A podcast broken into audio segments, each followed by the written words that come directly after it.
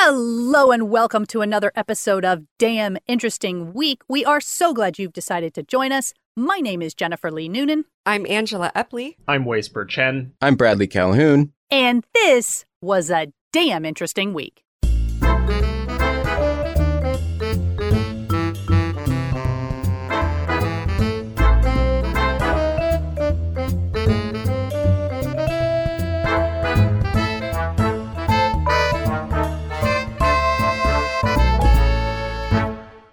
So let's get started with our first link. First link. All right, from The Guardian, a book thief who stole more than 1,000 manuscripts wanted to cherish them before anyone else. Hmm. That's like that weird supervillain thing of like, only I can have it, but I don't want anyone else to see it.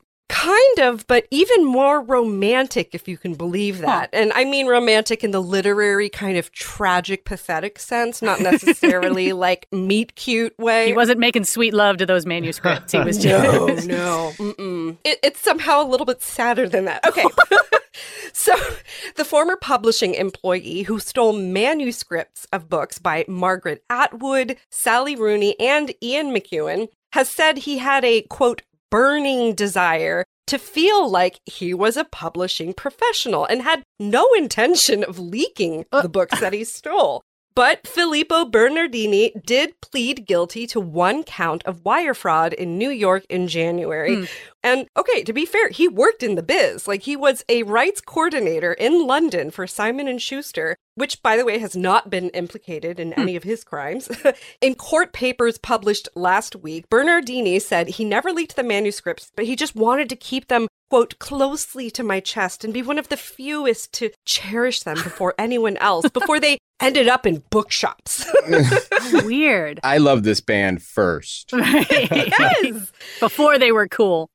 kind of yeah i mean this is in his statement you guys are completely on the nose in his statement he felt quote a special and unique connection with the author almost like i was the editor of that book Oh, when wow. reading some of the manuscripts so beginning in august 2016 and then continuing up to his arrest in new york in january 2022 Bernardini impersonated hundreds of people in the world of publishing by sending emails from fake accounts. Wow. Quote, I wrote in the style and using the language that my former colleagues had used. When that request was successful, from that moment on, this behavior became a compulsive behavior. And, you know, his lawyer wrote in a sentencing submission that Bernardini grew up as a lonely, bullied gay child in a conservative part of Italy and was comforted by books. And she argued that he had suffered professional and reputational ruin and that being effectively banned from the publishing industry Yeah. was particularly painful for him because of his desire to feel like an industry insider. So he will be sentenced on the 5th of April. Honestly, I hope he sells the rights to his story because what a book that's going to make. Yeah, and he can be the first to read it. He'll I know mean- exactly how it is. Next link. Next link. well, speaking of theft, this article comes to us from BusinessInsider.com. It's titled Grand Theft TikTok. Ooh, Hmm. wait. yeah. So Bria Jenkins was enjoying an evening at home last November, watching television with her kids and waiting for a Domino's delivery. But when she opened the door to grab the pizza from the delivery driver, she got a serious shock. There was broken glass strewn on the ground, and her 2013 Kia Optima was gone, stolen from right in front of her house. Oh no. Yeah, she said, I started freaking out. I was like, Am I dreaming? Patty LeBeau Chorn experienced a similar nightmare one morning last August. She had parked her 2015 Kia Sorento while volunteering at her temple in Los Angeles. But when she went to drive home, she couldn't find it anywhere. LeBeau and Jenkins are just two victims of an unprecedented surge in car thefts that has swept across U.S. cities in the past two years. In Milwaukee, car thefts have doubled since 2020. Wow. In St. Yeesh. Louis, they spiked 157% from the second half of 2021 to the second half of 2022. Dang. Other major metros across the country, New York, Chicago, and Los Angeles, have seen similar increases. The cause of this wild car theft spree? A viral TikTok. Ugh. The Kia Challenge video, which first appeared in 2021 and regained popularity in July 2022, showed how to easily hijack certain models using only a USB cord. Huh. Only Yeah. a USB. Oh, well, okay. That feels Yeah. a little bit like uh, shame on you, Kia. Yeah. Yeah. Yes. So while the video was quickly taken down by TikTok each time it resurfaced, the damage was done. 70% of the cars stolen in Milwaukee last year and 50% of the cars stolen in Chicago this year were from the two South Korean manufacturers. The situation has become so critical that two major auto insurance companies, State Farm and Progressive, have stopped insuring vulnerable Kia and Hyundai models. Wow. Yeah, that's a big deal when the insurance companies are like, nope. Mhm. Dozens of class action lawsuits filed around the country are attempting to force the manufacturers to either issue a recall or fix the car's vulnerability. The trend has become not just a financial burden for consumers and a legal nightmare for Kia and Hyundai, but has spotlighted what happens when a business cuts corners. It's often the people Uh-huh. least responsible who bear the burden. Mm. So, the TikTok video that sparked the challenge, a how to reportedly created by user Robbie Ray with three Ys, exposed a security flaw in Kia models from 2011 to 2021 and Hyundai models from 2015 to 2021. The cars from that time don't have electric immobilizers, a safety device that uses a unique chip in the key fob. Cars with this tech won't start unless they recognize the correct key, making them far more difficult to hotwire. Without that system, anyone could unscrew the steering column in the older Kias and Hyundais and insert a USB into the ignition before driving away.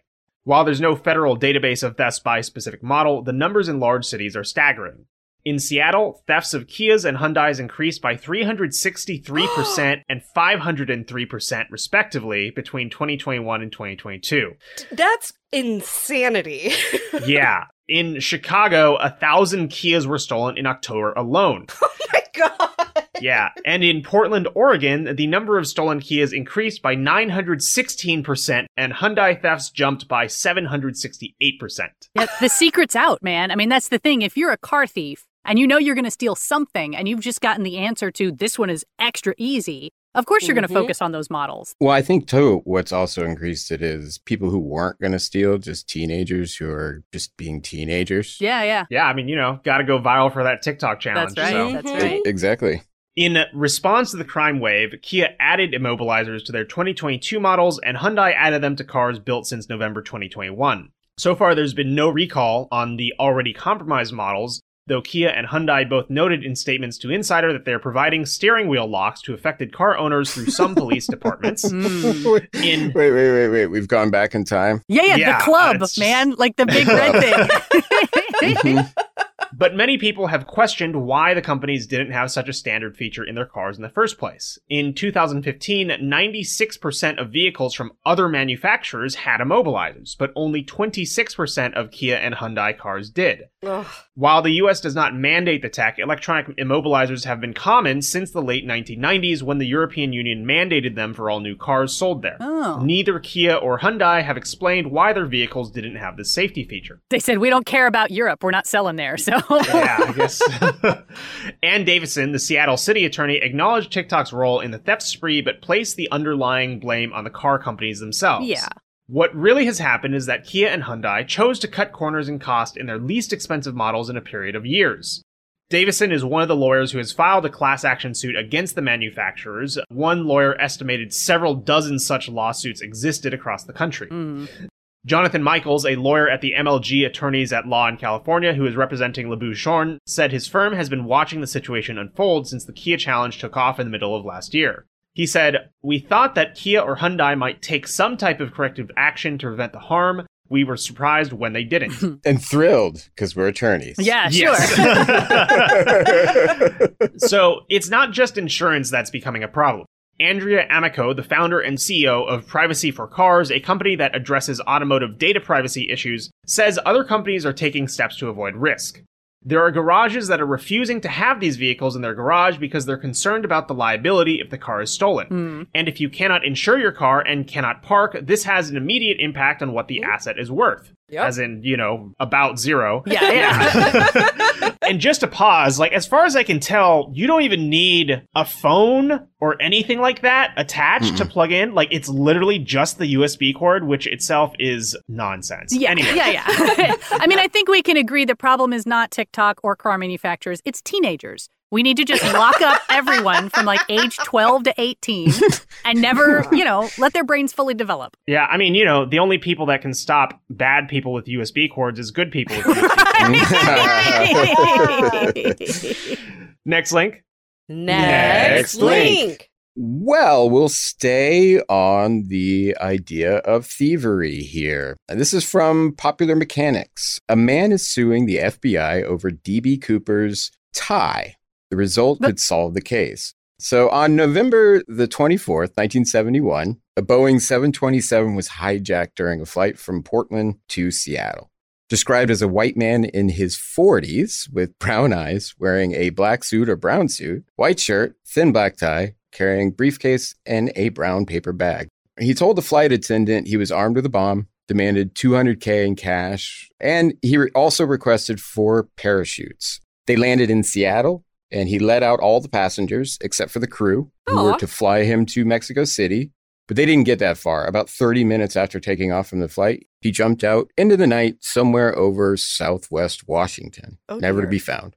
They did find a small portion of the ransom money on the banks of the Colorado River. And J. Edgar Hoover, then the FBI director, even approved the use of an SR 71 Blackbird to retrace and photograph the flight path, but to mm. no avail. I'm sure that cost more than the ransom. Oh, sure, but it's like the TikTok challenge of the 70s. You don't want him to get away with it because then everyone knows you can pull it off. So, Yep. And so there are countless theories as to who he was, what happened to him, did he survive the jump? Uh, or, you know, maybe the parachutes that were packed by the FBI weren't packed so well. I, I yeah, it's quite possible. Anywho, the FBI does have some physical evidence they grabbed from the plane, like some cigarette butts, a tie clip that they just kind of stuffed away. Hmm. Over the years, people have tried to do testing on it, but there's an amateur sleuth, Eric Ulis. He believes the FBI is blocking any possible breakthroughs related to the case. Hmm. So he's suing them to make sure the important details aren't lost. Yeah, for whatever reason, the FBI is blocking investigations of Cooper's tie.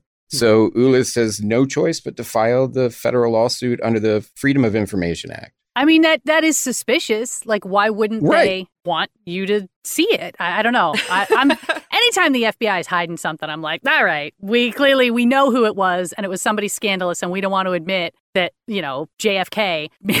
Who are you protecting? Right, because they have granted private parties in the past Mhm. and they've tested DNA from the front of it, but the front of it is just fibers on the, Mm. on the front. And there's some spit, I think, that they tried to grab, nothing off of there. But there's a small metal spindle. It's a clip on tie that Ulis thinks they can grab DNA off of. But again, they won't let them have it for whatever reason. Huh. So that helps with the conspiracy theories and just adds more fuel to the fire. So does he have a theory, or is he just like, I need no, to know? he just wants to grab the DNA. He just says there's ways now that we have that we can grab DNA off of metal, which is a lot more accurate than we did the last time y'all let this thing be tested. So let me do that. And they were like, nah, sorry, you'll have to sue us for it. so hopefully, if he wins the court case, he can find DNA and reverse engineer it. Find the families, nephews, nieces, you know, check out how well the families living these days.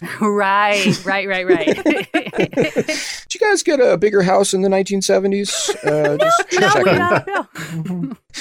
Next link. Next link. link. All right. Well, we're definitely going to depart from thievery now, unless you're talking about maybe evolutionary thievery. I don't know. Anyway, Ooh. this next article is from the BBC and it's called Why Don't Humans Have Fur? And Hmm. the short answer is that, well, actually, we do. It's just that Yeah, most. some do. Yeah, yeah, well, some people for sure. but even those of us who are relatively hairless do actually have a full quote coat of fur. It's just that most of the hair follicles on our bodies produce what's known as vellus hair, which is short and delicate, but the density of our hair follicles is still pretty equivalent to most other mammals, with the average person having around 5 million follicles across the surface of their body. We should also clarify up front that from a scientific standpoint, there is no such thing as fur. It's all just different types of hair. And I actually had to dig a little deeper into this because I had been told that for people with dog allergies, poodles and a couple other breeds are considered hypoallergenic specifically because they have hair instead of fur. Mm. But no, it turns out that while you are less likely to be allergic to poodles than other breeds, it's not a hair versus fur thing. It's more like there's a spectrum of different types of hair follicles that all release different amounts of dander, and poodles just happen to be on the far end of it. Fun fact Humans also release a tiny amount of dander, and it is actually possible to be allergic to human dander as well. Oh no! Yeah, it would be a pretty awful life, I think, if that were the case. but all that aside, the question still remains when and why did human hair follicles shift away from thick, uniform coats into this weird divided situation we have going on now, where our bodies are mostly hairless, but groin and armpit hair is thicker and medium length, and then also the follicles on our heads grow thick and long? Because aside from why we lost our fur, it's actually pretty unusual in the animal kingdom to have three radically different types of hair on the same individual. Hmm. And spoiler alert, there is no consensus on the answer to this question. But of the many plausible theories, some scientists are starting to think that probably several of them are actually true, and those competing pressures may be how we ended up with such a weird mashup of hair types. So, going back to the very beginning, the earliest theory comes from Darwin himself, who proposed that it was simple sexual selection. Early humans found less hair to be more attractive, and over time it got weeded out of the gene pool. And that's been pretty thoroughly dismissed as an insufficient answer, if not a completely wrong one. Because at the end of the day, it doesn't matter how sexy you are if you can't survive the winter. Hmm. And so some of the folks who came after Darwin pointed toward the warm climate of Africa, where humans first emerged, and said, ah, look, we wouldn't need the fur to keep warm there, so that's why we lost it. Except all the other animals on the African savanna do still have hair, so simply living in a warm climate can't be the answer either. Hmm. So then we get to what's known as the savanna hypothesis, which is itself divided into two camps. The first camp says that during the Pleistocene, Homo erectus shifted to persistence hunting, which means chasing your prey at a slow but steady pace until it's exhausted. And this sort of endurance movement would require them to burn off heat faster than their prey, so the body hair would have become not just something they didn't really need, but a full on liability. And one of the big pieces of evidence for this theory is that genetically, hair follicles and sweat glands are related. So it's not just that we lost our hair, but that we gained the ability to sweat at the same time. Meanwhile, scientists on the other side of the savanna hypothesis believe that the body temperature regulation is an effect rather than a cause. And they go back to the fact that, like we said, most other animals in Africa do still have hair, which they believe is because hair protects you from solar radiation. So for them, the most important change in the genetic record is not the appearance of sweat glands, but of melanin, which darkens the bare skin to protect it from burning. And they say this coincides with the moment when humans first started to walk upright because that would put most of the sun's rays on the scalp instead of the body, and thus that explains why the hair on our heads is different from the rest. And neither of these two sides really disputes what the other is saying. They're just sort of disagreeing on what order everything happened Mhm. in. Because it might be that we started to walk upright, which meant we didn't need the fur, which meant we could shift to sweating and skin pigment. Or it could be that we needed to sweat for hunting, so we lost the fur, which meant we had to stand upright in order to protect our bodies from getting burned. But in either scenario, the savanna hypothesis locks us in to being hairless somewhere between one and a half to two million years ago. But then there are scientists like Mark Pagel of the University of Reading, who says the entire savanna hypothesis is insane. And oh, again- oh, no. Yes. Big words. And again, a lot of his argument comes down to body temperature as well, but in the other direction. Pagel says that when you look at body heat over a 24 hour period, we lose most of our body heat at night. And the benefits of being able to cool ourselves during a hunt could never outweigh the costs of losing so much extra heat while we sleep. What's more, he says, the spread of populations out of Africa would have happened after the so called savanna hypothesis. And if body temperature is such a key factor in whether we have fur, then that means early humans would have had to have spent tens of thousands of years in cold climates without ever re evolving full body hair back again. And that seems unlikely. Instead, Pagel believes that, like a lot of sudden evolutionary changes, the loss of fur was a reaction to disease. Hmm. He says there's a whole family of ectoparasites that live on the skin of apes, and that all of them are evolved to lay their eggs in thick fur.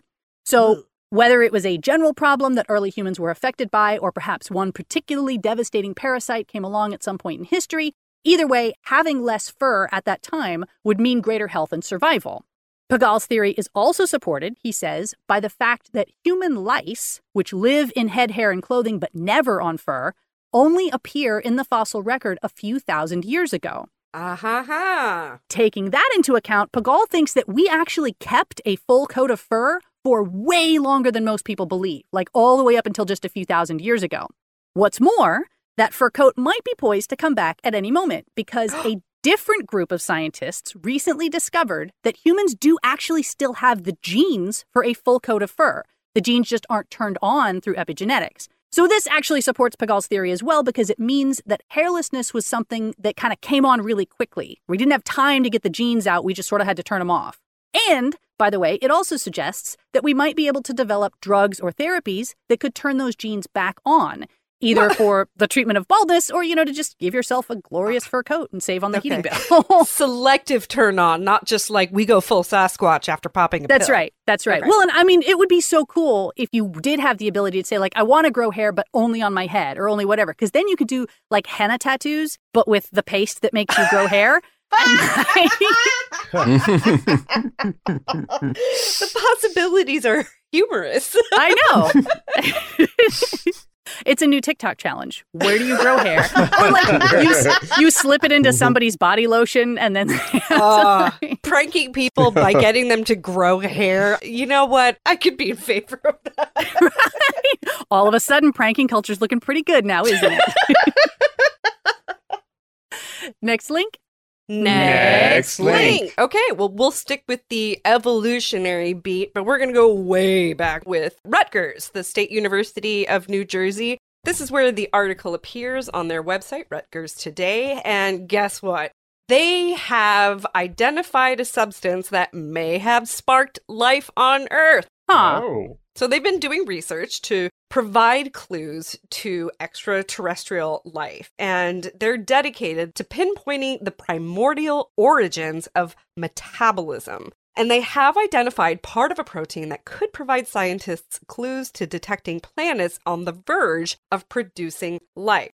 So, according to Nanda, a professor of biochemistry and molecular biology, scientists believe that sometime between 3.5 and 3.8 billion years ago, there was a tipping point, something that kickstarted the change from prebiotic chemistry, which is molecules before life, to living biological systems. And the scientists believe the change was sparked by a few precursor proteins that performed key steps in an ancient metabolic reaction. And they think they have found one of these pioneer peptides. Hmm. The scientists conducting the study are part of a Rutgers led team called Evolution of Nanomachines in Geospheres and Microbial Ancestors, which has the delightful acronym of Enigma. So nice. Aw. And that's part of the astrobiology program at NASA. And the researchers are seeking to understand how proteins evolved to become the predominant catalyst of life on Earth. So, when we're scouring the universe with telescopes and probes for signs of past, present, or emerging life, these peptides, like this pioneer peptide we're talking about here, could become the latest biosignature used by NASA to detect planets on the verge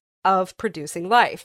So, the reasoning of these researchers kind of goes like this An original instigating chemical would need to be simple enough to be able to assemble spontaneously in a prebiotic soup, but it would have to be sufficiently chemically active to possess the potential to take energy from the environment in order to drive a biochemical process. So uh, they did sequences and sequences of experiments, and they concluded their best candidate was a peptide made of 13 amino acids and binds two nickel ions. And nickel, their reasoning, was an abundant metal in early oceans. So when bound to the peptide, the nickel atoms become these potent catalysts and they start producing hydrogen gas. And hydrogen, according to the researchers' rationale, was also more abundant on early Earth and would have been a critical source of energy to power metabolism. So, Hmm. this is important because while there are a lot of theories about the origins of life, there are very few actual laboratory tests of these ideas. And this work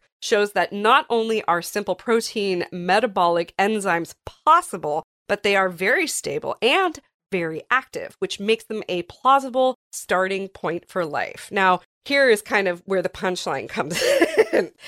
Rutgers scientists say that the most likely chemical candidate that we've been talking about, this, you know, pioneer peptide, well, they're calling it Nickelback. Not because it has anything to do with the Canadian rock band. I know, I know.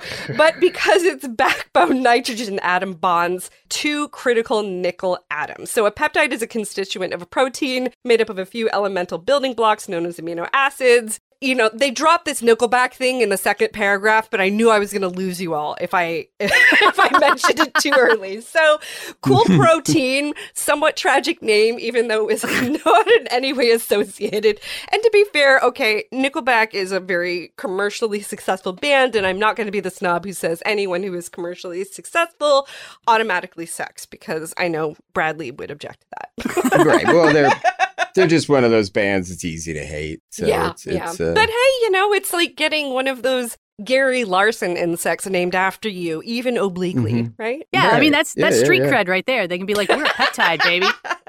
Street cred by way of Rutgers. right? Next link. Next link. This article comes to us from Nautilus.com and it's titled The Explosive Chemist Who Invented Smokeless Gunpowder. Oh, wait. Mm. Huh? Yeah, so James Dewar, the creator of Cordite, likely helped win World War One, but why Oh. never a Nobel Prize? yeah, why not, man? Like, Yeah. I'm indignant. yeah, I never knew about this guy before, but now I'm upset that That's he didn't right. get what he deserved. That's right. Right. yeah, so we're going to dig into that story. So, Sir Humphrey Davy once nearly killed himself when he inhaled carbon monoxide to see what the effects would be. Michael? Gotta love early science. Yep. Oh, yeah. We got a couple more coming. So, Michael Faraday almost blew his hand off while investigating the properties of nitrogen trichloride. John Tyndall was drawn to death defying feats of mountaineering in the Alps because he wanted to understand how glaciers worked. Risking their necks in the name of knowledge, all three of these scientists were once resident professors at the Royal Institution in Mayfair, living in rooms on the second floor, where the author Thomas Hodgkinson now works as a writer for the London Institute for Mathematical Sciences. But perhaps the bravest of the building's 19th century professors was the one most often overlooked. His name was Sir James Dewar. He died a century ago this month. And as well as being the inventor of the thermos flask, he was once credited with having won World War I. That claim takes some unpacking. The short version is that Dewar invented cordite, a smokeless replacement for gunpowder used by British soldiers in the trenches. Yet the story is a bit more complicated.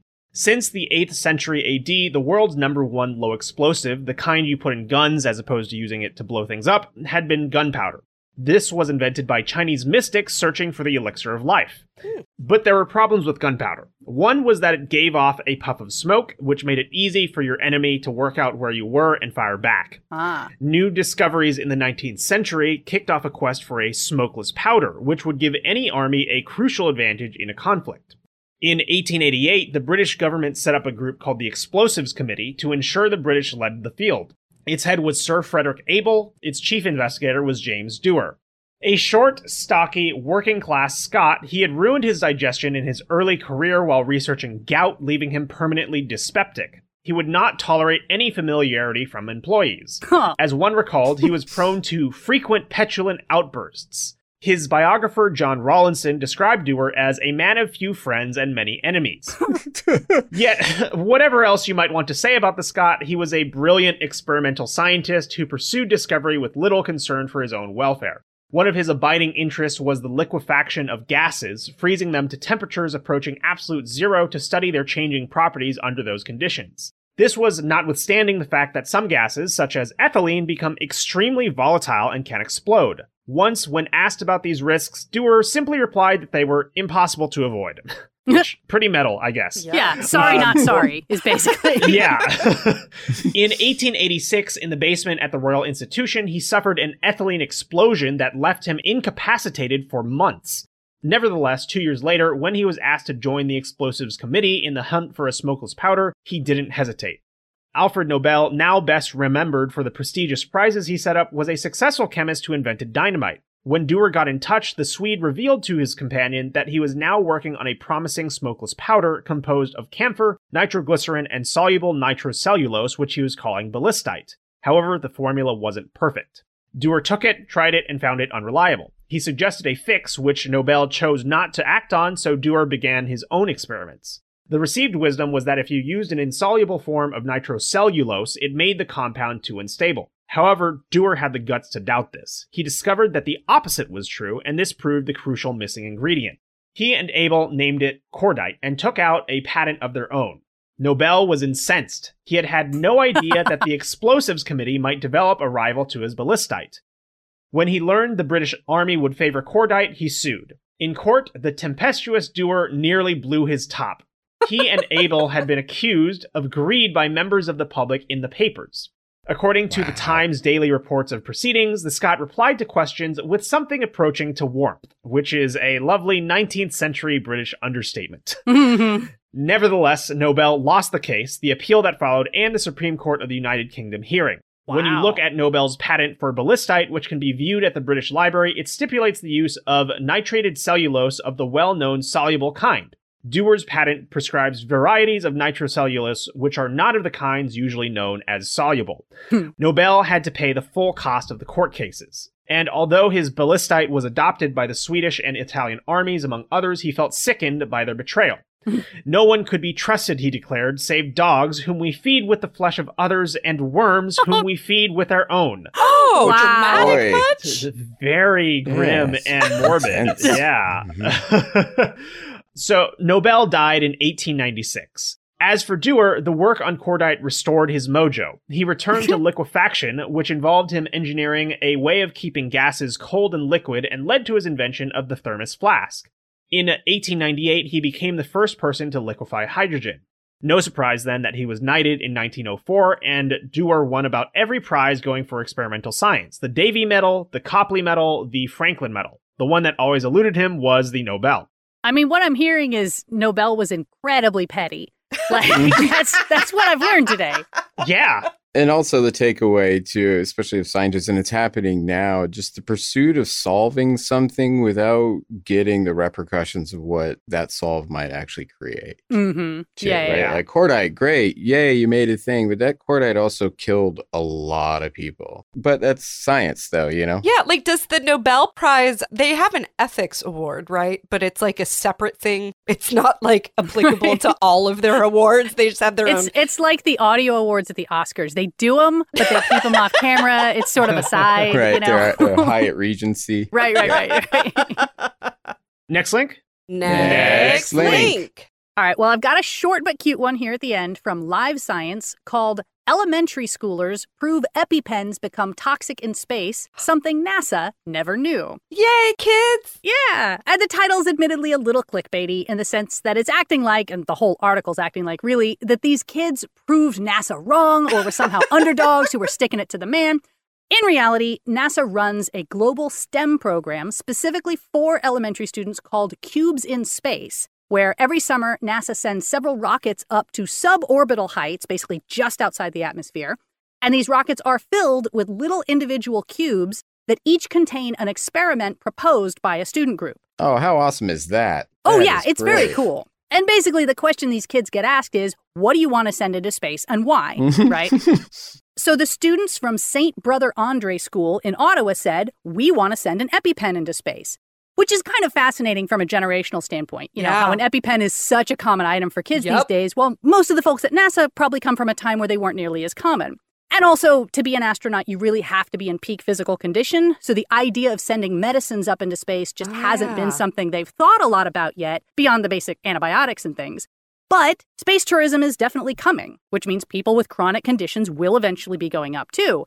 And it turns out that when you expose epinephrine to even a little bit of cosmic radiation, it starts to decompose. And one of the byproducts of that chemical reaction is benzoic acid, which is, and I hmm. quote, extremely poisonous. Oh, no. Now, you actually can have small amounts of benzoic acid. It occurs naturally in foods like cranberries, plums, and cinnamon, and is commonly used as a preservative in processed food. And I think it's also worth pointing out that while the quantity of benzoic acid produced by a decomposing EpiPen is enough to be very toxic, that realistically just means you're going to die a little quicker. Since if you're at the point of using an EpiPen in space, you're already in pretty bad shape. But if people are going to keep going into space, then we're going to need EpiPens in space. So now the students from St. Brother Andre are designing a capsule that space-bound EpiPens could travel in that would block all cosmic radiation and protect them up to the point of need. They hope to have it ready by this June when they will travel to the Langley Research Center in Virginia to present their findings to NASA and hopefully send it up on the next Cubes in Space rocket to see if it works. Which all is very cool. I mean, kids doing science, and I really like this outsourcing of ideas to kids because I think kids are able to think outside the box more than you 100%. know Yeah. older adults are. I also like that they ask the kids to justify why they want to send up a particular thing, and I'm dying Right. to read the responses. Like, what did all kids everywhere submit? Yeah, yeah, yeah. You Mhm. got to imagine like there should be an outtakes of like these are the greatest suggestions that we're Runner up. definitely not going to do, but All right. Well, that is all we have time for today. We're so glad you've joined us. Some of the articles we did not have time to get to today include Here's what dinosaurs really looked like, Why is the ocean so salty, and Science for a sushi restaurant. So, all that and more, plus everything we talked about today, can be found on daminteresting.com. If you like our podcast and want to support us, you can do so at patreon.com slash daminterestingweek. In the meantime, my name is Jennifer Lee Noonan. I'm Angela Epley. I'm Way Spurr-Chen. I'm Bradley Calhoun. and we hope you have a damn interesting week. Bye bye.